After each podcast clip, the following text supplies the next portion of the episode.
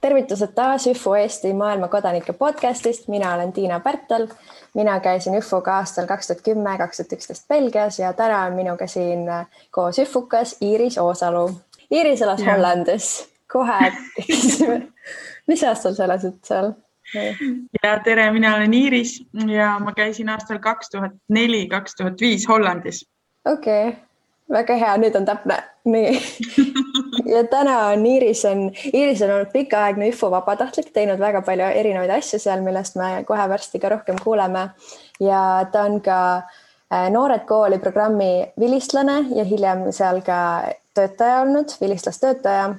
Ja ta on ka üks avatud kooli loojatest ning hiljem on seal töötanud ja äh, nii õppe kui arendusjuhina ja ka õppekava koordinaatorina ja me alustamegi oma vestlustes, kõigepealt räägime natukene Iirise äh, meenutustest vahetusaastast ja siis äh, uurime, mis, mis ta siis täna kõike põnevat teeb ja, ja millega ta seotud on.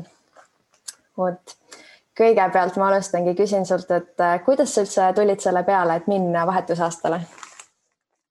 Ja see on väga hea küsimus, ma pidin natukene ikkagi meenutama, sest see aasta siis tõesti oli kaks tuhat neli, kaks tuhat viis, kui ma Hollandisse läksin. Ja mulle tundub, et see oli lihtsalt üks hästi popp aasta kahekümne esimeses koolis, et ma käisin Tallinna kahekümne esimeses keskkoolis ja minust paar aastat vanem, vanemad õpilased olid käinud vahetusaastal ja siis see hakkas kuidagi meie lennus levima. nii et minu lennust läks samal aastal kas vist seitse inimest vahetusõpilaseks ÜFU kaudu või?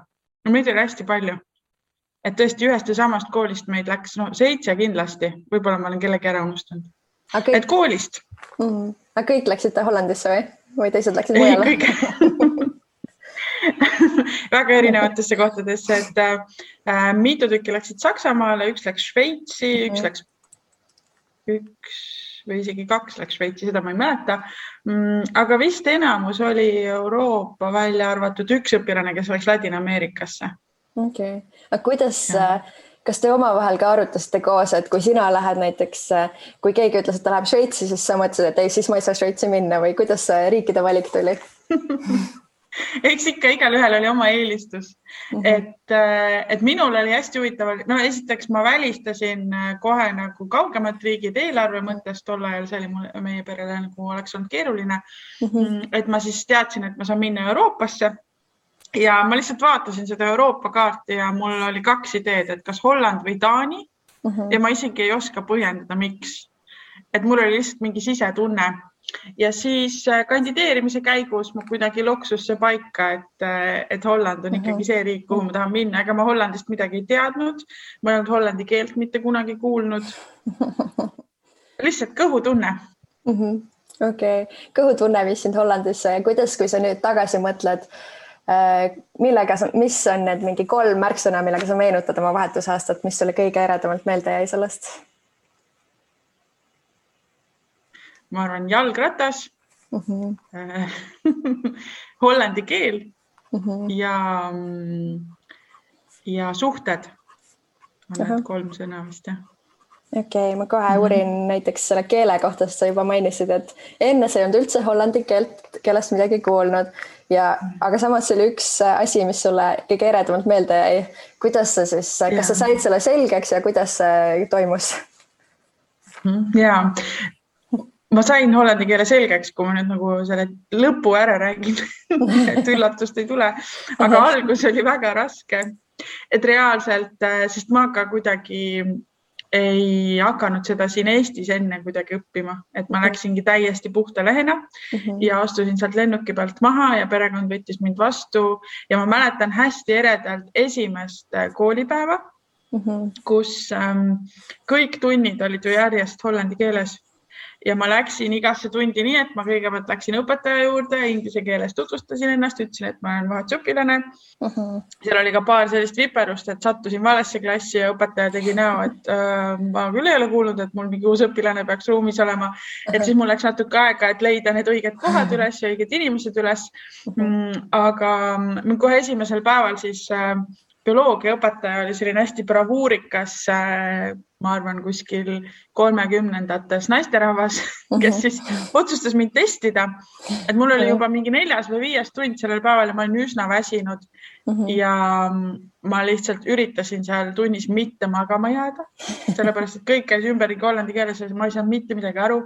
ja siis äkki ma vaatan, et oh-oh, terve klass vaatab mind ja ma olen täiesti nagu ratta pealt maas, et ma ei saa aru, miks nad kõik mind vaatavad. ja siis äh, vaatavad, vaatavad, on pinev vaikus, mina siis inglise keeles ütlen, et vabandust, et et ma päris täpselt ei saa aru, mis praegu toimub mm. -hmm. mille peale siis naisterahvas õpetaja hakkas valju häälega naerma, ütles, et aa, okei okay,, okei okay., ma lihtsalt testisin, kas sa päriselt ei oskagi nagu hollandi keelt. et ta oli siis jutu sees nii muus eas minu poole pöördunud ja mm, -hmm. ja ta tahtis aru saada, et äkki ma valetan, äkki ma ikkagi oskan hollandi keelt yeah., aga ei osanud et ei osanud sõnagi, aga vaikselt see hakkas tulema, et alguses ma arvan, kuskil kahe kuu pealt ma juba sain aru, mis minuga uh -huh. räägiti uh. -huh. aga mul oli endal väga raske vastata, et ma ikkagi vastasin tavaliselt inglise keeles. aga siis mul murdepunkt oli see, et ma käisin ühel sõbrannal külas, kes elas Lõuna-Hollandis uh. -huh. ja ma nägin, kuidas ta oma perega räägib et ja. ta nagu saab aru ja räägib hollandi keeles vastu mm -hmm. ja siis mul tekkis selline nagu prõks käis sees mm, -hmm. et mis asja, ma, ma saan ka ju nii mm. -hmm. ja ma läksin äh, tagasi äh, sealt külastuskäigult ja ja sellest õhtust alates ma hakkasin oma perega rääkima hollandi keeles alguses nagu üliaeglaselt, et mul läks nagu ühe lause kokkupanemiseks nagu mingisugune kakskümmend minutit, aga lihtsalt, kuidas mu vahetusvanemad läksid nii särama sellest ja olid nii toetavad selle osas, et ma proovin äh, hollandikeelsetest sõnadest lauset kokku panna, et nad olid hästi toetavad. Äh,. et siis, siis jah, et kuskil poole aasta pealt ma hakkasin rääkima Ja. mu aasta lõppes sellega, et äh, mul oli üks hästi äge teine õpetaja ka koolis, oli ajalooõpetaja uh, mhm. -huh. üks meesterahvas ja talle meeldis anda kontrolltöid niimoodi tagasi, et ta mm, jättis kõige parema töö viimaseks uh. Mhm. -huh.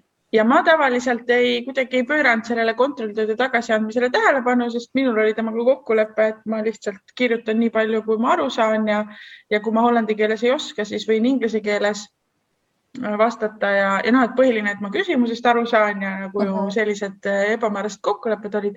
aga seekord ta kuidagi nagu eriti pikalt veel rääkis sellest, et oleks ikka selliseid õpilasi rohkem ja, ja et ta on väga vaimustuses sellest tööst. Ja siis tuli välja, et, et ajaloo viimane kontrolltöö uh -huh. õppeaasta oma siis, äh, see kõige parem töö oli minu oma oo, nii lahe. nagu, ma olin oh. nagu aastaga jõudnud siis sellest hetkest, kus ma sõnagi ei oska, jõudnud sinnani, et ma suutsin nagu väga heal tasemel kirjutada ajaloo kontrolltööd wow.. et see oli mulle endale täiesti üllatus ja see oli kogu klassile ja tegelikult sellele õpetajale ka, et et ma tundsin ennast hollandi keeles aasta lõpuks väga vabalt mhm. -huh. ja kuna ma ka näen nagu välja selline punaste juustega ja üsna sarnane keskmisele hollandlasele, et siis ega tegelikult ma arvan, enamus inimesi aasta lõpus arvasidki, et võib-olla ma olen mõnest sellisest Hollandi piirkonnast, mille nagu aktsenti nad täpselt ei tea, aga et, et ma tundsin ennast ka üsna, üsna hollandlasena.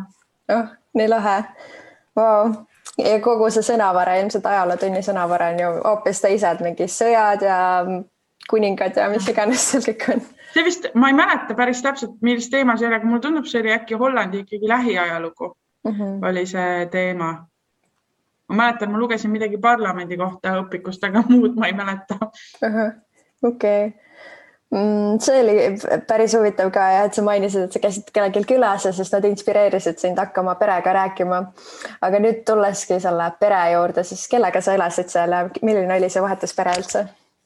mul oli väga lahe vahetuspere mhm. mm. -hmm. seal oli siis pereema ja pereisa.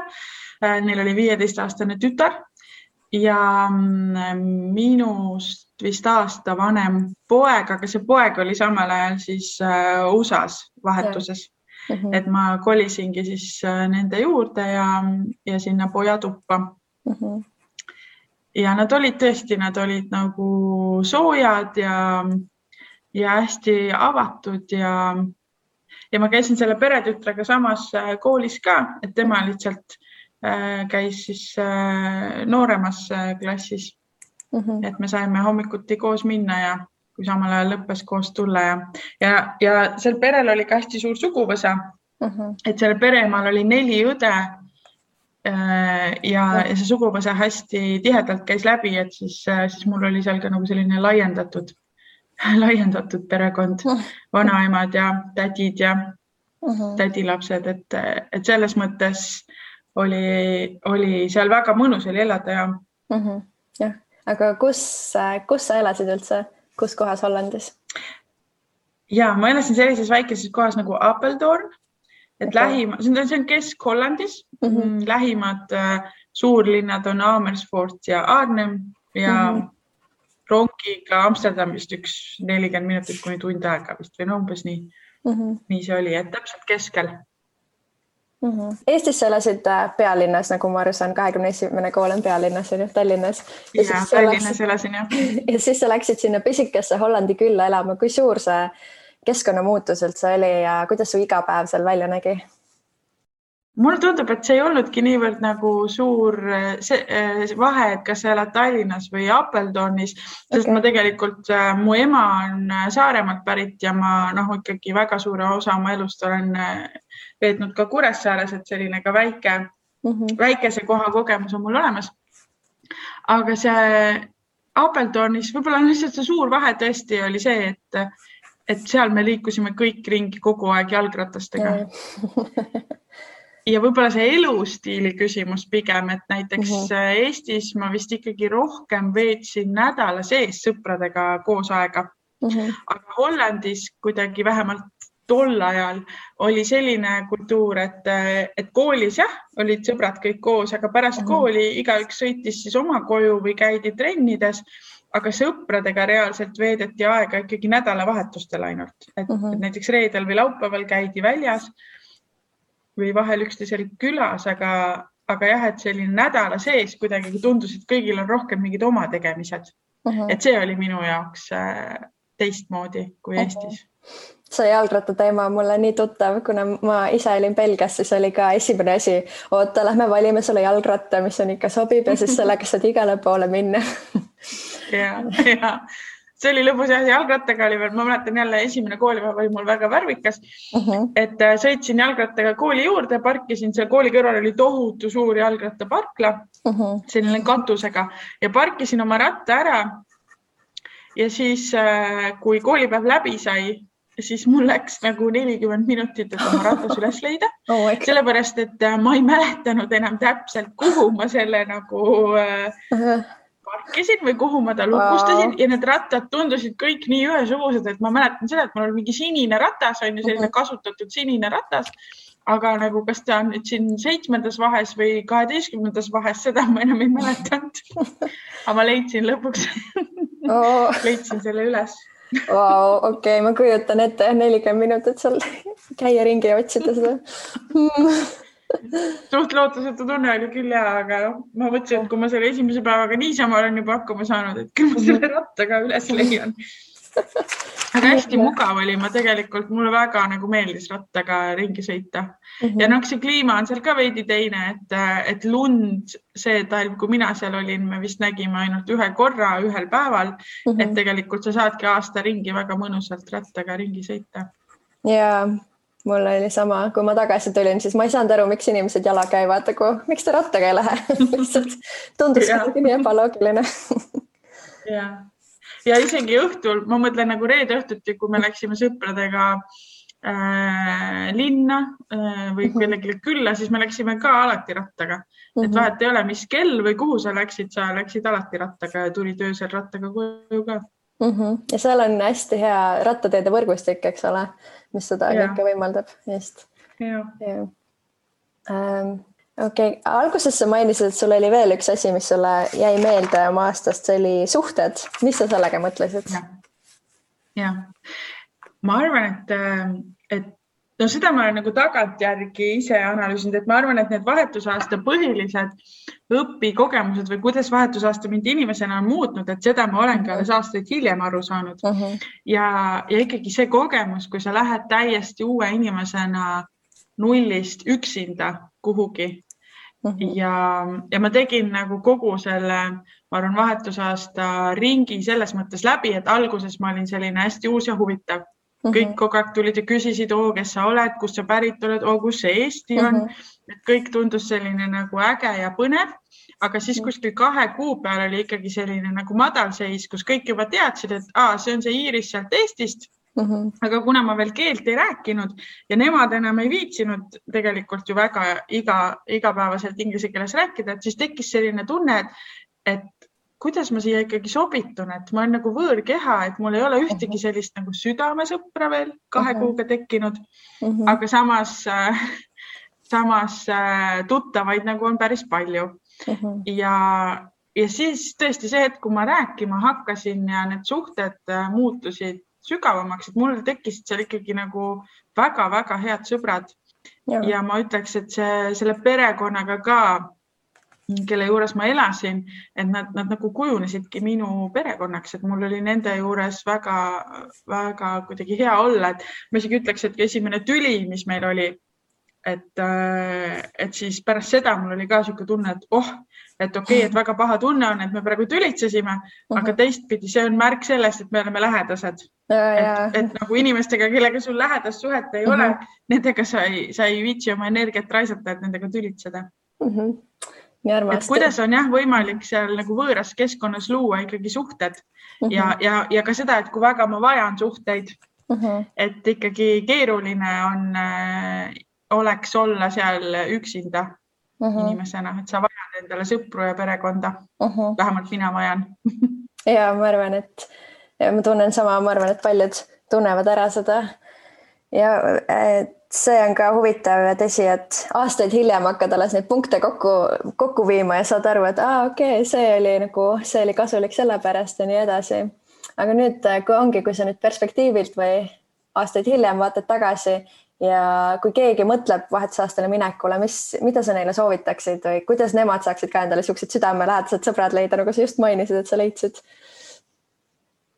ma arvan, et tuleb ise lihtsalt olla hästi avatud ja julge mm. -hmm mm. -hmm. et ähm,, et tagantjärgi seda nii naljakas mõelda, aga ma reaalselt siis mõtlesin, et okei okay,, et nii, et aga kui ma tahan saada endale sõpru, et siis ma pean lihtsalt inimestega suhtlema uh -huh. ja siis tunnis, kus ma istusin, kus ma veel võib-olla kõigest aru ei saanud, kasutasin uh -huh. aega hoopis selleks, et ma vaatasin siis ringi, et okei okay,, et kelle poole ma siis täna pöördun, et Mm -hmm. et kellega ma lähen juttu rääkima või kellelt ma näiteks lähen küsin, et kus siin linnas raamatukogu on või mm, -hmm. või eh, kellele, kellelt ma küsin, et kuule, et kas sa tahaksid kinno minna mõni päev või mm, -hmm. et ma lihtsalt kuidagi hakkasin mingisugustele inimestele ise lähenema mm. -hmm.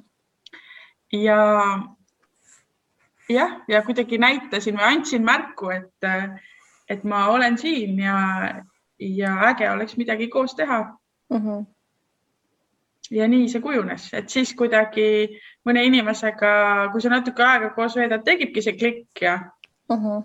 ja, ja sellele saab siis juba nagu mõlemapoolselt ehitada uh. -huh see on väga hea suhtumine minu arust ka väga mm. põne, hea nõuanne ähm,.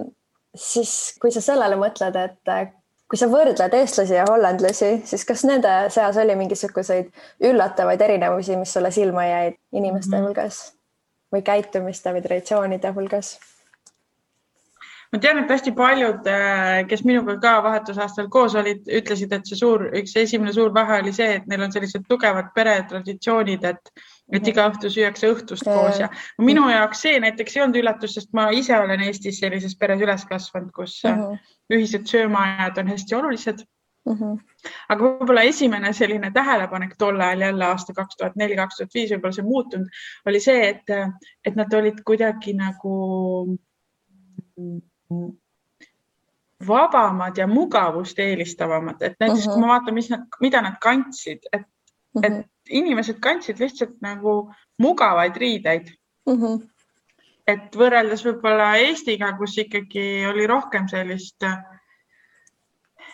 pöörati rohkem tähelepanu sellele, mida ma täpselt kannan ja, ja võib-olla kõik riided ei olnud alati mugavad, aga olid mm -hmm. stiilsed pigem, eks mm. -hmm. et siis, äh, siis Hollandis mind see jah üllatas, et kuidagi kõik kandsid kogu aeg mugavaid riideid ja, ja hästi selliseid kuidagi lihtsaid riideid mm. -hmm. aga võib-olla see tuleb ka lihtsalt sellest, et nad rattaga sõidavad nii palju et mm -hmm. siis sul peab, siis sul peavad olema need mugavad, mugavad mm -hmm. riided võib-olla küll, kusjuures see meenutas mulle, mul oli sarnane sihuke äh, üllatav hetk Belgias, kus ma vaatasingi ringi, et kui mina tulin Eestist ja olin harjunud, et ma käin, ma ei tea, koolis käekotiga, kus on kõik mu õpikud ja siis läksin sinna ja vaatasin koolis absoluutselt kõigil on seljakotid, ketsid, tossud, siuksed dressipluus või mingi asi ja siis ma tundsin küll, et okei okay,, siin on väike erinevus küll nagu.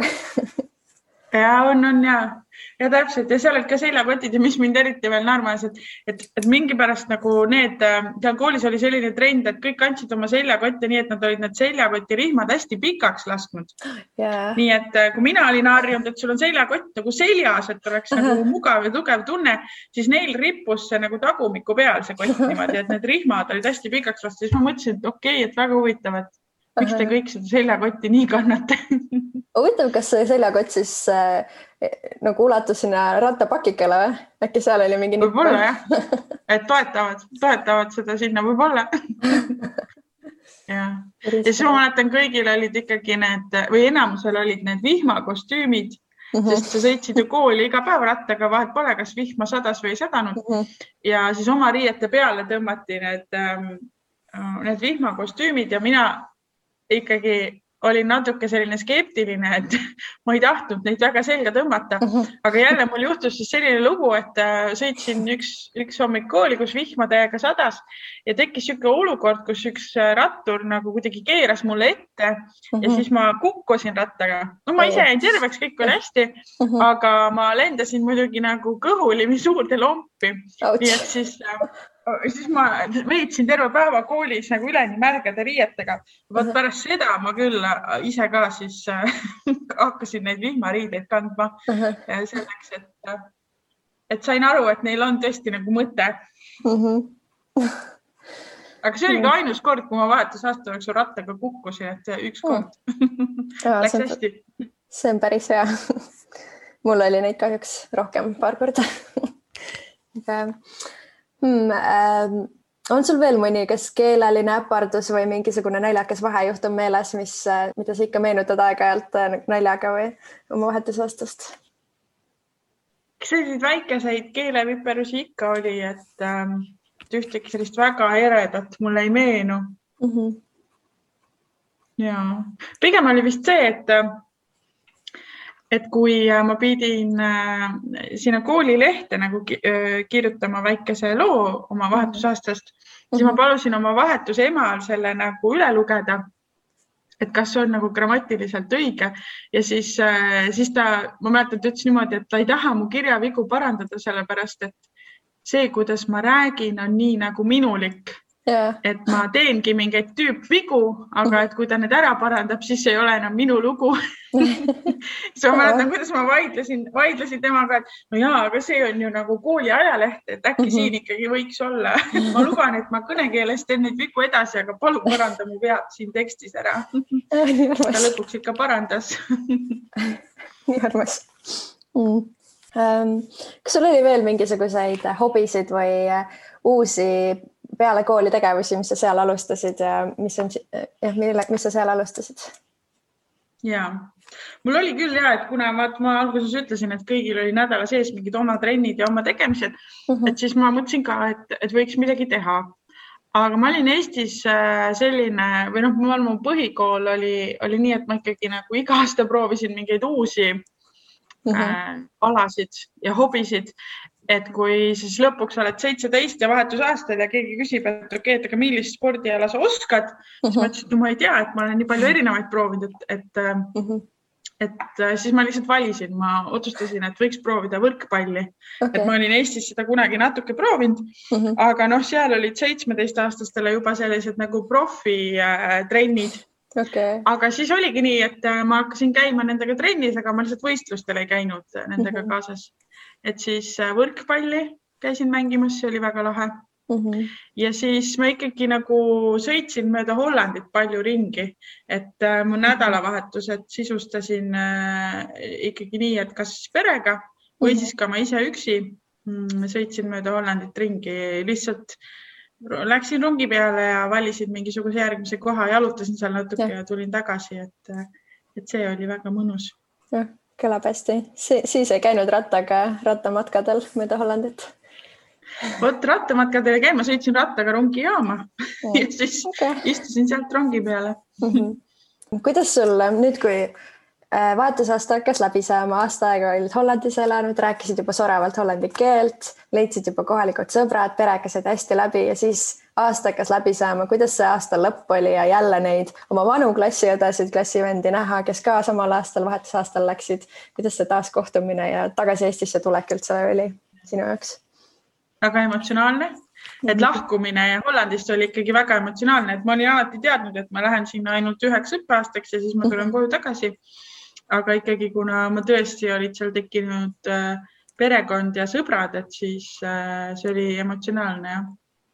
aga ma arvan, et jällegi seal ma kuidagi õppisin seda, et kui keegi on sulle oluline, siis talle tuleb seda öelda. Et, et siis äh, ma ikkagi perega pidasin mitu nagu lahkumispidu ja sõpradega mitu nagu lahkumispidu ja, mm, ja tahtsin olla kindel, et ma ütlen kõigile inimestele, kes mulle on olulised, et, et nad on olulised Mm -hmm. et selle võrra oli lihtsam ja Eestisse tagasitulek äh, oli ka väga äge, et, äh, et ma mäletan, kuidas äh, me selle, esiteks juba see, et, et me ju kõik, meie vahetusaasta Euroopa õpilastele lõppes siis sellise ühise laagriga Saksamaal, kus siis kõik vahetusõpilased üle Euroopa mm -hmm. tulid kokku, et seal juba näha siis nagu oma neid sõpru, kes olid teistes riikides olnud mm -hmm. ja keda ma ei olnud aasta aega näinud, et see oli väga äge aeg ja siis me sõitsime sealt koos kõik bussiga tagasi, see bussisõit oli väga meeleolukas ja Eestis siis mu perekond oli vastas ja mu sõbrannad olid ka suure sildi meisterdanud, kus nad siis tervitasid mind ja et väga-väga uh -huh. suur rõõm oli, oli kõiki näha uh. -huh. ja võib-olla isegi see tagasitulek, et emotsionaalsem oli lahkumine Mm -hmm. Kui tagasitulek. Okay. et see, et sa tagasitulekule rõõmustad, seda ma juba teadsin ette, aga see mm, -hmm. kui kurb ma olen sellest, et ma sealt ära tulen, et see, see mind üllatas mm. -hmm. jah ähm,. sa oled ise, ütlesid, äh, sa oled enda kohta öelnud, et äh, hiljem sa leidsid tänu Üfule sõbrad, mis see tähendab jah, jah et tegelikult on küll kuidagi minu elus nii kujunenud, et minu üks lähedasemaid sõpruskondi on kõik äh, endised üfukad või siis noh, praegused üfukad, me lihtsalt võib-olla vabatahtlikena ei ole enam nii aktiivsed, et mm -hmm. ja, ja no tegelikult ka minu elukaaslane ja kahe lapse isa on üfukas, et mm. et me oleme niisugune üfupaar või tänu läbi üfu siis kokku saanud või tuttavaks mm -hmm. saanud. -hmm ja see kõik sai sellest alguse, et kui me tagasi tulime, siis ähm, ma lihtsalt olin aktiivne vabatahtlik, et, äh, et sealt need inimesed, kellega koos me neid üritusi korraldasime ja, ja kõike tegime, et, et nendest kasvas selline tugev sõpruskond, kellega uh -huh. me siiamaani läbi käime uh. -huh. ja sa oled hästi pikalt olnud ÜFUs aktiivne ja teinud erinevaid üritusi, mis sulle äh, millised üritused või kogemused sulle nendest on meelde jäänud ja mis sa sealt oled saanud, mis on andnud sulle? ja mul kõige aktiivsem selline vabatahtliku aeg oli äh, keskkool ja siis ülikooli ajal, et pärast ülikooli ma olen nagu vähem mm, -hmm. vähem teinud või sellise oma tööalase elu kõrvalt siis juba natuke vähem aga jällegi, et ma arvan, ÜFU on mind inimesena väga palju kujundanud, sellepärast et väga noorena ma sain võtta juba väga suuri vastutusi uh mhm. -huh. ja, ja seal siis ennast äh, otsida ja tõestada ja leida. et kuidagi ÜFU nii vahetusaasta kui tegelikult vabatahtlikuks olemine äh,, ma arvan, on mulle kõige rohkem andnud nagu julgust, et kõik minu järgmised karjääri ja õpingute alased otsused, mis ma teinud olen mm. -hmm. ma olen teinud palju julgemalt, sest ma tean, et äh, kui ma hüppan nagu pea ees vette, et isegi kui ma alguses ei tea päris täpselt, mida teha tuleb mm, -hmm. siis ma mõtlen selle välja või ma saan hakkama mm. -hmm. et ma mäletan ÜFUs ähm, no see algas juba sellest, et tõesti, et, et esialgu on ju valimispäevade korraldamised, siis sealt edasi elo korraldamine mitu aastat järjest ja kõige suurem üritus, mis ma ÜFUs olen teinud, oli Euroopa konverents, kui see Eestis toimus okay.. siis äh, selle korraldamist äh, ma vedasin ka eest ja et ma sain nii kohaliku tasandi kui siis ka sellise nagu rahvusvahelise -huh. ürituse korraldamise kogemuse ja, ja kuidagi aru saama, et inimestega töötamine ja uh, -huh. ja, ja selline nagu protsesside juhtimine sobib mulle, et see uh -huh. tuleb mulle hästi aga ma sain seda teada ainult tänu sellele, et ÜFU andis mulle selle võimaluse uh. -huh jah, kas äh, need, see julgus, inimestega töötamine, protsesside juhtimine, selle avastamine, kas see oli kuidagi, aitas sul leida ka tee Noored kooli programmini või kuidas sa selleni jõudsid hiljem? ja kindlasti, et üks asi on kindlasti see, et, et, äh, et ma julgesin üldse Noored kooli kandideerida ja teine mhm. oli see, et läbi ÜFU ma olen ikkagi saanud aru, et ma tahan töötada inimestega Mm -hmm. ja kuna ÜFU ju ka tegelikult on ju äh, hariduslik äh, programm mm, -hmm. et siis ka haridusteemad läksid mulle hästi korda mm -hmm. ja kui ma olin ülikoolis kolmandal kursusel ja mõlgutasin mõtteid, et mis see on, mida ma edasi tahan teha, mm, siis mulle see Noored Kooli äh, kuulutus jäi ette ja, ja ja kui ma hakkasin lähemalt uurima, mida Noored Kooli teeb, et Noored Kooli toobki erinevatest valdkondadest haridusse inimesi uh mhm. -huh. pakub neile sellist kaheaastast enesearengu programmi uh, -huh. kus sa siis äh, õpetad ja ise õpid samal ajal uh. -huh. ja sa saad päriselt äh, mõjutada nende laste tulevikku, kelle õpetaja sa oled, et siis, äh, siis mulle tundus, seal on kõik nagu need komponendid olemas, mida uh -huh. ma oma elust otsin, et, et ma tahan teha tähenduslikku tööd ja ma tahan samal ajal ise areneda ja uh -huh. haridus läheb mulle korda ja inimestega töö on see, mida ma tahan teha uh. -huh. et siis äh, kuidagi see tundus loogiline järgmine samm ja, ja ma kandideerisin sinna programmi ja osutusin ka valituks, et uh, -huh. et äh, selles mõttes läks hästi. jah yeah., ja sa töötasid seal ja sa hiljem jäid ka sellega seotuks, aga kõik komponendid tundusid, et on olemas, aga kas, kuidas see reaalsus oli õpetajana töötamine, kuidas see sulle meeldis? ma leidsin ka ühe artikli kusjuures, kus sa olid kirjutanud, et või öelnud, et et õpetaja töö on väljakutsuv, sest tundide ettevalmistamine viib õhtuteni ja vaba aeg on ainult nädalavahetuseti, mitte enne. kuidas see sulle ja meeldis? ja, ja, aga ma arvan äh, nüüd, kus ma olen nagu mitu, mitmes erinevas kohas töötanud või uh -huh. siis äh, ma arvan, et igas uues töökohas alustamine on uh, -huh. äh, on raske selles mõttes, et on intensiivne, et uh -huh. sa pead uude ametisse sisse elama ja õpetaja töö on tõesti äh, vastutusrikas mm. -hmm. ja sellele võib-olla intensiivsusele aitab nagu vastu äh, pidada just see, et, et see on nii vahetu töö, et sa nagu valmistad tunni ette, sa lähed klassi ja sa kohe näed, kas töötab või ei tööta okay. et ikkagi õpilased on nii mm -hmm. siirad ja autentsed, et nad annavad sulle kohe seda tagasisidet ja seda ma väga mm -hmm. nautisin. Äh, et millega ma pidin õppima toime tulema, on see, et kui neile ei meeldinud mm. -hmm. et kui ma olin tunni ette valmistanud enda arvates jube ideaalne tund, aga kuidagi selles kontekstis ikkagi selle klassiga sel päeval ei töötanud mm, -hmm. et siis kust leida nüüd üles see jõud, et okei okay,, nii selge, täna ei töötanud, proovime homme uuesti mm. -hmm. teeme natuke teistmoodi, proovime seda et, äh, et selles töös peab olema nagu paindlik mhm. -huh. ja pead tulema toime sellega, et iga päev natuke midagi läheb äh, valesti, sellepärast et, äh, et inimestega töö selline on uh. -huh. et sa võid ise olla super hästi ette valmistanud, aga sa kunagi ei tea ju, milliste ootustega või valmisolekuga see teine pool tuleb Uh. -huh. aga mulle tundub, see on jälle asi nagu, milleks ma vaikselt juba harjutasin vahetusaastal ja milleks ma harjutasin vaikselt alateadlikult ise uh -huh. seda teadmata ka äh, vabatahtlikuna, sellepärast et kui sa korraldad üritusi või, või kui, kui see, kui me teeme eelorientatsioonilaagrit äh, tulevastele vahetusõpilastele, siis see on tegelikult sama töö,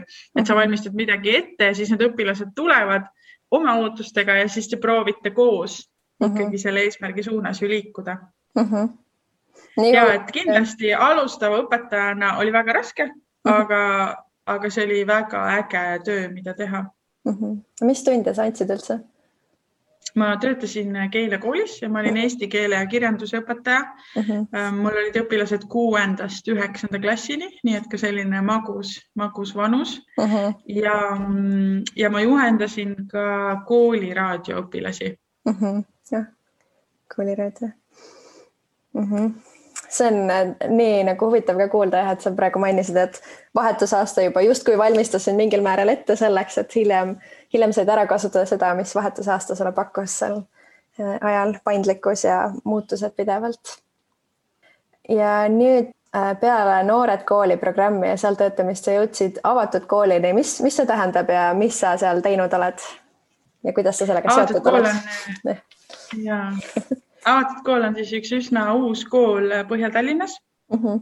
ja tegemist on siis äh, Äh, sellise kahesuunalise keelekümbluse kooliga, et seal koolis õpivad nii eesti kui äh, vene koduse keelega õpilased ühes ja samas ruumis koos mm. -hmm. hästi lihtsustatult siis võib öelda, et nad õpivad esimeses kooliastmes pool päeva ühes keeles, pool päeva teises keeles ja, ja saavad kooli lõpuks siis nii eesti kui vene keele kui tegelikult ka inglise keele selgeks.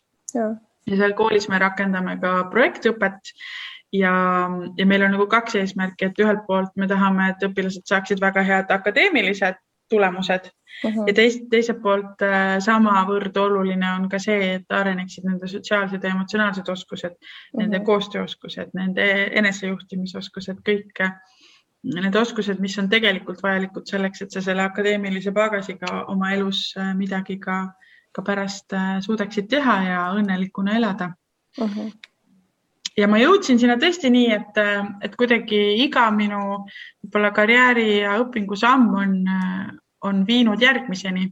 et noored koolis ma siis tutvusin inimestega, kellele kõik läksid haridusteemad väga korda ja kes on ise sellised ettevõtlikud ja julged inimesed ja, ja avatud koolil on siis viis asutajat uh, -huh. kes tulid äh, aastal kaks tuhat viisteist kokku ja, ja hakkasid koos unistama sellisest koolist, mis annaks lastele nii akadeemiliselt tugevat, tugeva tausta kui siis ka sotsiaalsed ja emotsionaalsed oskused mm. -hmm. seal olid Helen Sabrak, Rasmus Rask, Margit Aasmäe, Artur Taaver ja Kaarel Oja ehk siis viis sellist lapsevanemat, ettevõtjat, haridusaktivisti mm, -hmm. kes hakkasid kooli looma ja mina liitusin siis nende sellise vabatahtliku meeskonnaga okay.. et kuna ma sealt neid inimesi läbi Noored Kooli ka tundsin ja juhtus siis nii, et ma hakkasin eest vedama selle kooli õppekava loomist mm. -hmm ja see natukene jälle nagu see esimene koolipäev seal Hollandis et okay., et, et täpselt sama tunne oli, et, et okei okay,, et õppekava loomine, et kuidas see üldse käib mm -hmm..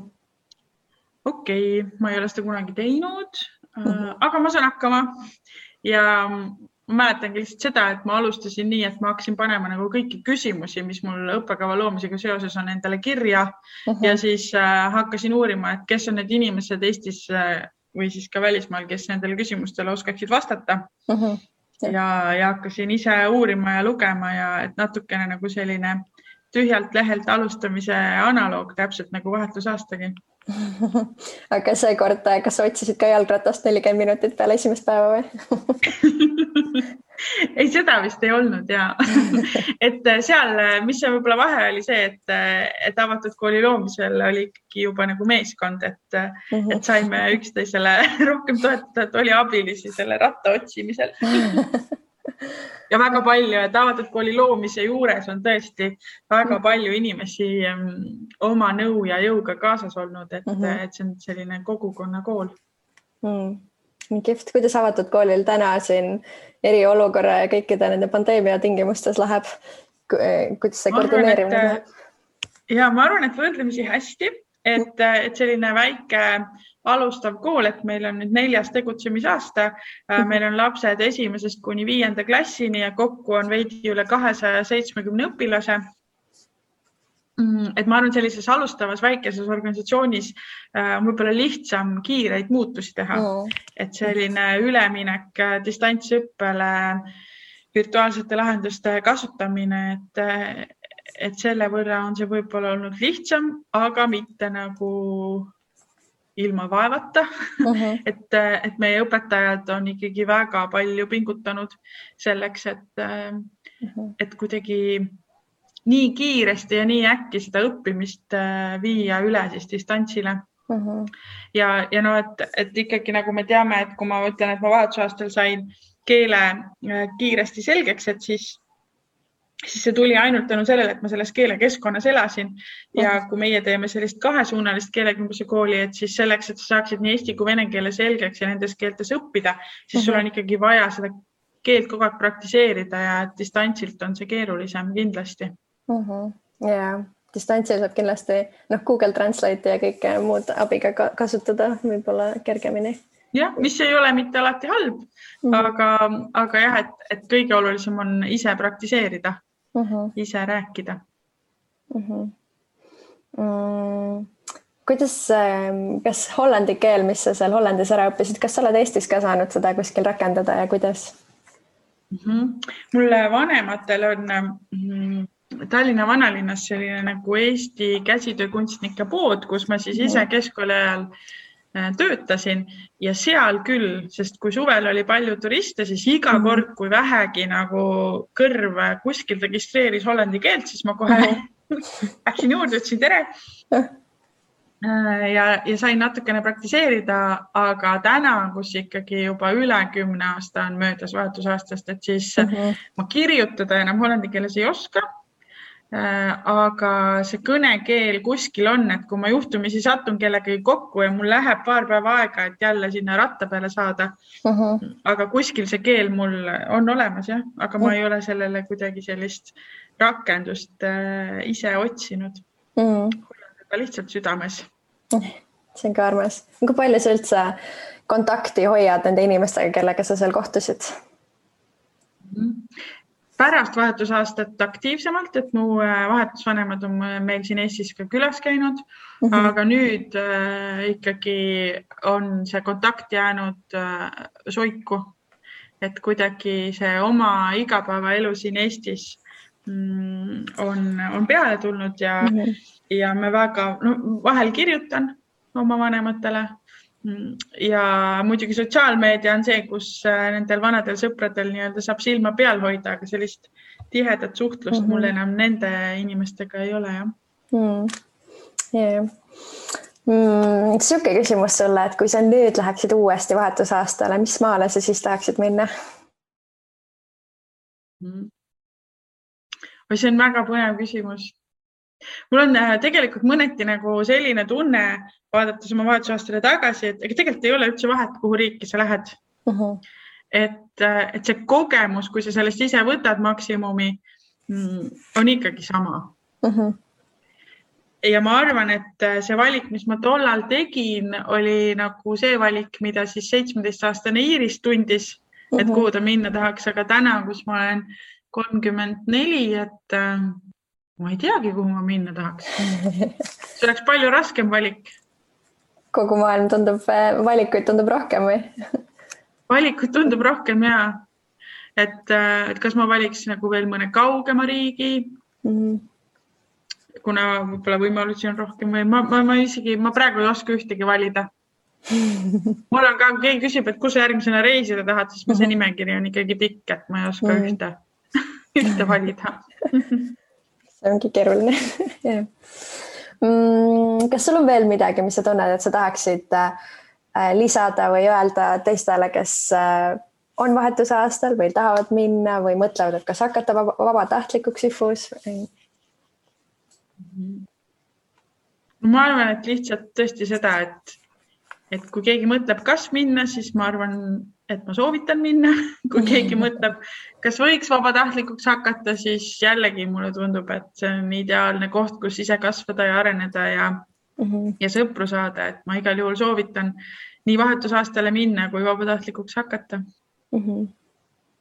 sel juhul oli väga tore sinuga rääkida ja, ja soovin sulle oma tegemistes veel rohkem edu ja, ja põnevaid uusi projekte aitäh, aitäh, Tiina, sulle ka